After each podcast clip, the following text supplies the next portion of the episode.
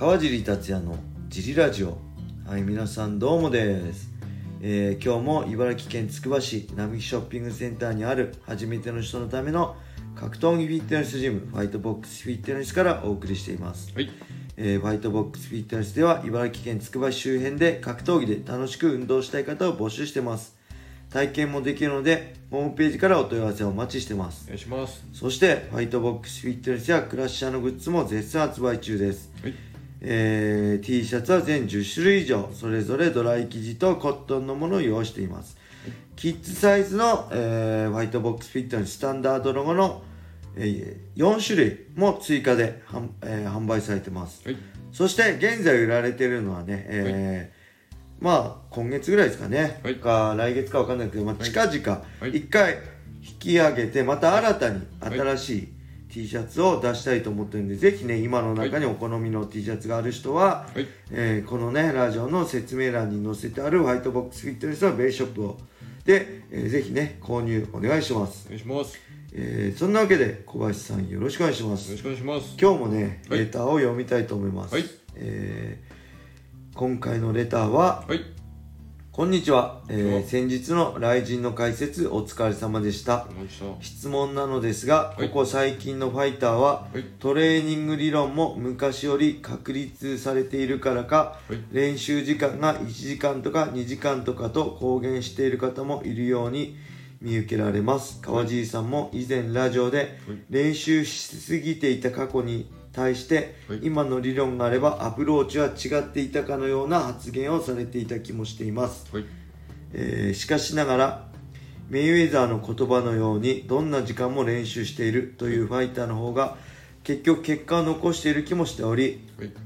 川尻さんもそれだけの練習量をこなしていたからこそあれだけの結果を残してきたのかなとも思いますはい。今の川尻さんは練習量に対してどのような考えをお持ちですか？はい。はいありがとうございますはい。これあれですねはい。これ1時間とか2時間って多分朝倉未来選手ですよねはい。あの昔スパーリングしかしてないはい。で、えーなんかね僕初めてね朝倉未来選手の YouTube 見て、はいあれ一日のルーティンみたいなちょっとね試合でいろいろ解説するんで、はいい、ろんな情報を仕入れておこうと思ってはいやったんですけど、そしたらねはい。今は、えーまあミスパーリングの他にミット打ちだったり、はい。まあ、フィジカルトレーニングだったり、はい。ダッシュランニングだったりもしてるらしいんで、はい。ちょっとね、そのマサト選手との対談を経て、ちょっと考え方が変わってきたのかもしれないですけど、はい。これメイウェザーの言葉ですよね。えーお前が、お前が休んでる時俺は練習している。お前が寝ている時俺は練習している。お前が練習している時もちろん俺も練習している。もう素晴らしい言葉ですよね。これね、あのー僕も全く同じこと考えてました。だから練習僕週7でやってたしお前らが寝てる間じゃあ寝てる間じゃんお前らが、はいあの合コンとかして遊んでる間は俺は強くなってやると思って、はいお前らが休んでる間俺はつ練習してやると思って、はい本当に気が狂ったようにね、はい練習してるしはい。してたしもうぶっちゃけ僕ね、練習量に対してどのような考えをお持ちですかって聞かれたらねはい。まあ本当に前も言ったけど、はい。まあ日本のトップまあ日本のトップ世界のトップ、はいまあこの業界で世界的に結果を出してる人は、はい。まあ間違いなく全員はい。今現在じゃ過去にははい。ありえないぐらいの練習量をこなしてきたっていう過去があると思います。それは年齢によって違います。例えば30代はい。過ぎてはい。選手が、うんあのーそんなずっと一日中毎日週7で練習してるかって言ったら、い。それはしてないかもしれないですけど20代前半とかの頃は、はい。もうほんと収録週7で1日1ブレン2ブレンあ1日2ブレン3ブレンって言ってありえないぐらい普通の人が聞いたらいやそれ無理でしょっていうぐらいの練習量を間違いなくやってると思いますそれはね自信持って言えますねなんであの今そういうトップファイターの今ばっかりを見ちゃってあそれでいいんだっていう感じでやっちゃってる若い子もいると思うしこれね他の競技はわからないんですけど、特にあの MMA ってやることが多いんですよ。あのね単純に言っても打倒曲って言って打撃、はい。寝技、はい。で投げ技、まあ、組み技、レスリングね。はい。それがやるお覚えるしかないんで例えば、はい。本当にトップに立とうとしたらあの打撃は打撃の選手と同じぐらい練習しなきゃいけないし、はい。寝技は寝技あ柔術の選手。だ打撃はキックボクサーと同じぐらい練習しなきゃいけないしはい。組み技はレスラーと同じぐらい練習しなきゃいけないし、はい。あのー寝技は柔術家と同じぐらい練習しなきゃいけないんで、はい。あの本当に他の競技より3倍は練習しなきゃいけないと思ってるんですよ。はい。じゃなきゃあのね本当の世界の UFC のトップって打撃では打撃あの専門家と引け取らないしレスラーレスリングでも専門家と引け取らないし柔術でも専門家と引け取らないしそのぐらいのレベルの選手がい。ると思うんで、はい。本当にね大変だと思います。はい。でこれ大沢さんが昨日のツイッターでね全くあ言っ僕と同じような考えのこと言ってたんでちょっとその大沢さんのつぶやき引用させてもらいますね。はい。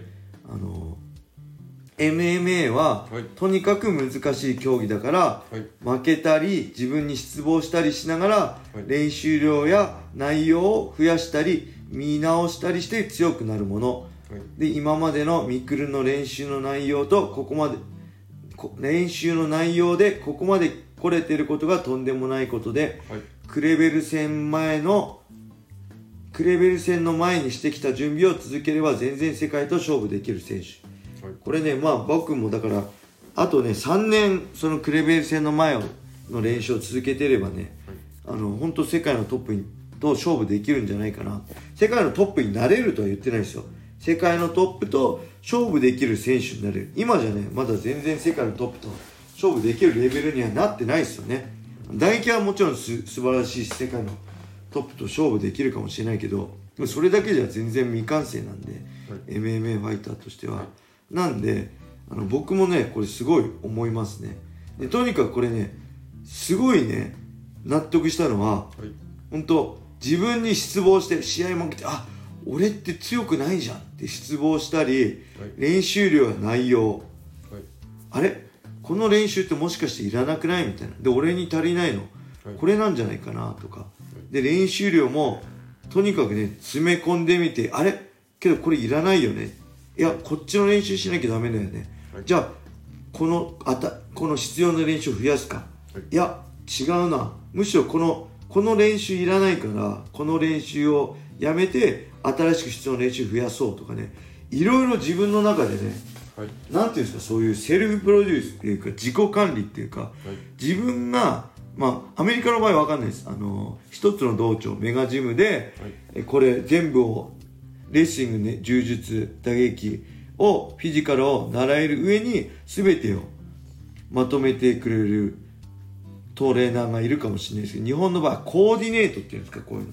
コーディネート能力っていうか自分を何が必要でしっかりそのファイトキャンプのスケジュールを組み立てられる能力っていうのがねまず MMA は必要だと思いますね。あのトレーナー言うことばっかり聞いててもトレーナーはそれぞれ自分の得意な競技のことしか言えないんでそればっかり言ってても強くはなれない。あそればっかり聞いてても強くはなれないんでそこで何を捨ててなあの何を拾うか。がすごいそういうのが大事だと思うんでもう本当にね僕はよく言ってるのは、ね、自分で人体実験してる感じ。今回の試合これだからじゃあこういう練習してみよう。こういう減量してみよう。あここの前の試合でその試合の結果を踏まえてあこの前の試合これがうまくいかなかったからじゃあ今回はこういう練習してみようってね。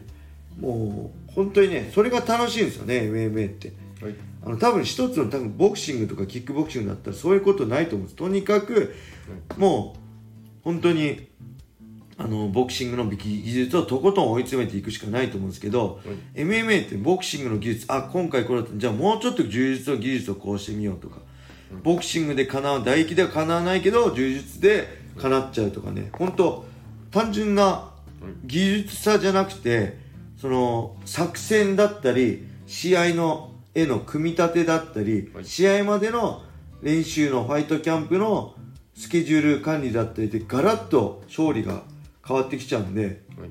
本当弱視もうぶっちゃけ弱者でもっていうか総合的な実力ではかなわない相手にもはい。作戦やその練習の仕方やコンディションで勝てるっていうことも多々ある競技だと僕は思うんですよ。なんでその辺がねあのー、まあ1時間2時間じゃね絶対無理だと思いますね。で試合見るのも重要だと思います。体は追い込むの限界あるけど脳みそは限界ないんでいくらでも本当練習以外はずっと UFC ファイトパスとかでトップファイターの試合を見るっていうのがね、僕何よりもね大切なんじゃないかなと思うんであのむしろそのまあ1時間2時間まあ3時間4時間でもそれ以外の時間をどう過ごしているかっていうのが強くなるにのには大事なのかな食事だったり体のケアだったりそういう試合を見たりとかね。練習以外の時間がで差がつくと僕は思ったりしてますね、はい、うん。そんな感じかな。はい、レーターありがとうございました。それではね今日はこんな感じで終わりにしたいと思います、はい、皆様良い一日を。またね